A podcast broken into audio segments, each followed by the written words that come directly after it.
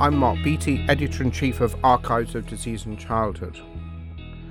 I've got Richard Russell, who's a consultant paediatric gastroenterologist with me from Glasgow, and we're going to talk through his recent publication on the management of Crohn's disease in childhood. Um, thank you for joining me, Richard. Thank you. So, I just thought it would be interesting for the readers to go through some of the key points of the article. It's surprising how common Crohn's disease is, so I don't know whether you could just tell us a little bit about that. So Crohn's disease has, has certainly become more and more common over the past uh, two decades, and we've seen across the UK increasing numbers of children presenting with Crohn's disease. So, to put it in context for readers in a district general hospital, an average size there'll be between four and ten new cases a year, so uh, one every one to two months. For a bigger uh, children's hospital, they'll have one every two weeks, and then for the largest children's hospital, there'll be one or new new cases every week. So uh, it's becoming more and more common, and general paediatricians and paediatric gastroenterologists uh, are seeing more cases with Crohn's disease all the time.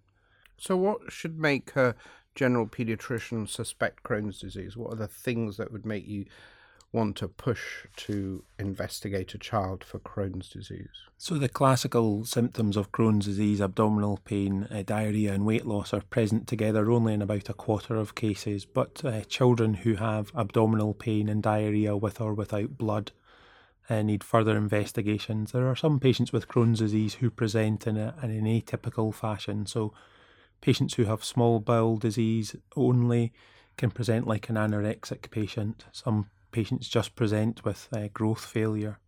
So, in atypical cases of Crohn's disease, you need to have a, a suspicion to do uh, first line investigations at, at a relatively low threshold uh, for 10 to 20% of uh, patients.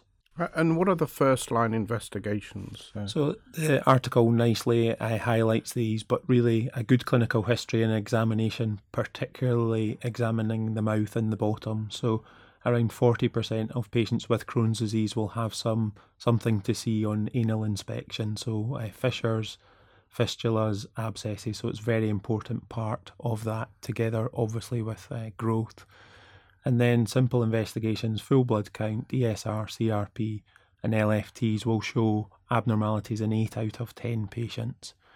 The new uh, fecal calprotectin test, which has become available over the UK in the past few years, is very helpful for patients where you have diagnostic doubt. For so for atypical cases, it's very helpful then to move on and do a calprotectin if you have access to that.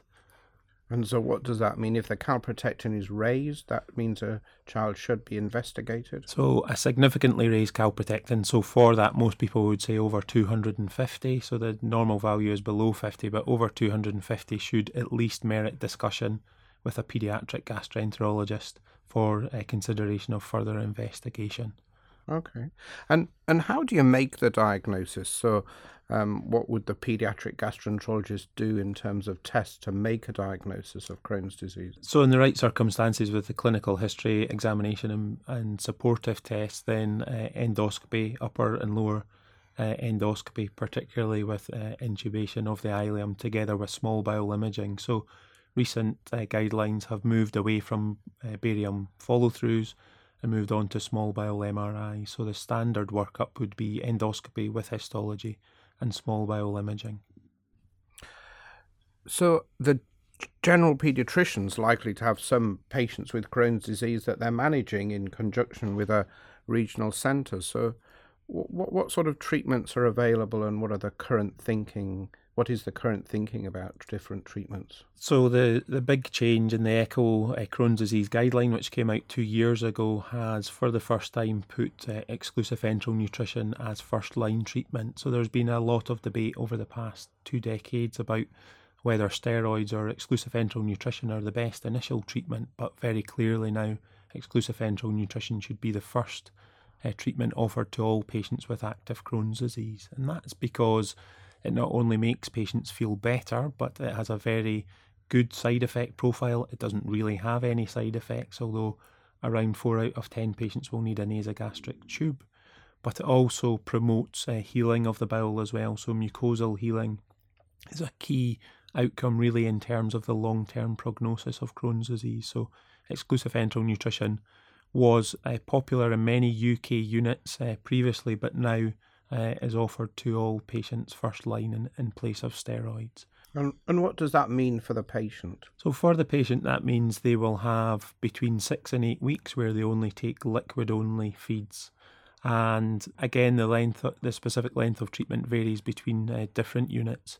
But particularly at the start of that treatment, the, you need support from your district general hospital team, so uh, dietitians, nurses, doctors, because trying to establish patients on this treatment can be very difficult once they're established. So after a week, 10 days, they're starting to feel better, they've got into the swing of things, but they need intensive treatment uh, to start with. So, district general paediatricians will see patients with a new diagnosis or patients with an established diagnosis who then have an increase in symptoms and need treatment with this. And what about the other treatments, monoclonal antibody therapies and such like? So, uh, uh recently, the, use of monoclonal antibodies for uh, Crohn's disease uh, has become more widespread. So, about one in five patients will need anti TNF uh, infliximab or adalimumab for treatment of their Crohn's disease. And again, treatment is moving out of tertiary paediatric centres into district general hospitals. So these treatments come as an infusion uh, over two hours initially, but then an hour subsequently. So it's much easier for patients if they can go to their local hospital uh, and have these infusions rather than you know often travel very long distances to get to get this treatment. Those treatments have got a significant side effect profile. Are there any specific things you think the paediatrician should be looking out for? So this is this is a, a point of uh, continuous discussion, and really the uh, recent uh, controversy has been whether you give these treatments alone or whether you give them together with immunosuppression.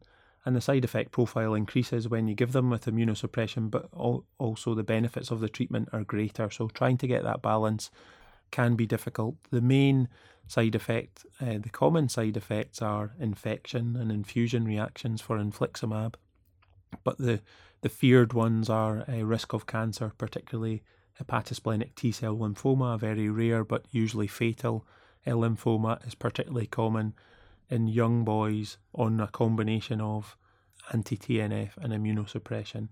It's important to put it in context. It's still a very a rare event to happen, but it often gets a, a lot of publicity with families. So appropriate talking through the risks and the benefits. So I think often people forget to stress the benefits of treatment. So untreated Crohn's disease has a risk attached to it as well. So trying to get the, the balance in there for families is very important. And for district general paediatricians, then uh, linking in with their tertiary centre if they need further information uh, on that would be the thing to do. Can I ask you about surgery? I mean, in the past, lots of patients with Crohn's disease needed surgery, and some people would say most patients with Crohn's need surgery. Do you think that's still the case? So certainly historically, uh, you know, up to eighty percent of uh, childhood patients with Crohn's disease would need surgery, but that figure has improved over time. Some of that is with the uh, recognition and use of new treatments like anti-TNF and immunosuppression, and also the surgical techniques that are used now. So, sometimes using strictureplasty instead of uh, resection has also helped too. Current series would estimate maybe between 20 and 30% of children will need surgery within childhood years, so within five years of, of diagnosis. And I think a, a rate, a drop in that rate of surgery has come because of you know increased use of immunosuppression and, and biologic treatment. The other vogue for surgery is more laparoscopic surgery is being done now compared to, to open surgery. And I think the you know the long term benefits have, have yet to be seen. I'm sure they'll be realised in, in adult rather than paediatric practice. Clearly, lots of um, things have moved on with Crohn's disease, and it is a increasingly common condition for, for people to be aware of and know about, and are likely to meet in their practice. Do you have any concluding comments about the future? Do you think things are going to get better for this patient group? I think uh, what we've seen the trend over the past few years has certainly been for us to get more out of the established treatments that we have. So, making better use of nutrition, doing it better, using uh, drug levels and antibodies for biologics, using drug levels for immunosuppressants. So, I think we're optimizing our, our treatments better. I think uh, collaborative uh, research and moving forward together is is the message really. So there have been in the past two or three years studies which have involved children and adults over the UK. So the exemplar would be the the PANTS study, which has recruited 1,600 patients, uh, children as young as six and adults up to the age of uh, 60. And that's been a successful uh, study run over hundreds of centres in the UK. And I think if we can use that as an example for future trials uh, and studies, then the access to treatment for children will be much better than it has been historically. Thank you. Management of Crohn's disease is published in the May edition of the journal and is um, free to access. And I would definitely commend it to anybody who wanted a update of the recent developments in this condition. Thanks very much, Richard. I'm Mark Beattie, Editor in Chief of Archives of Disease in Childhood. Uh, thank you for listening.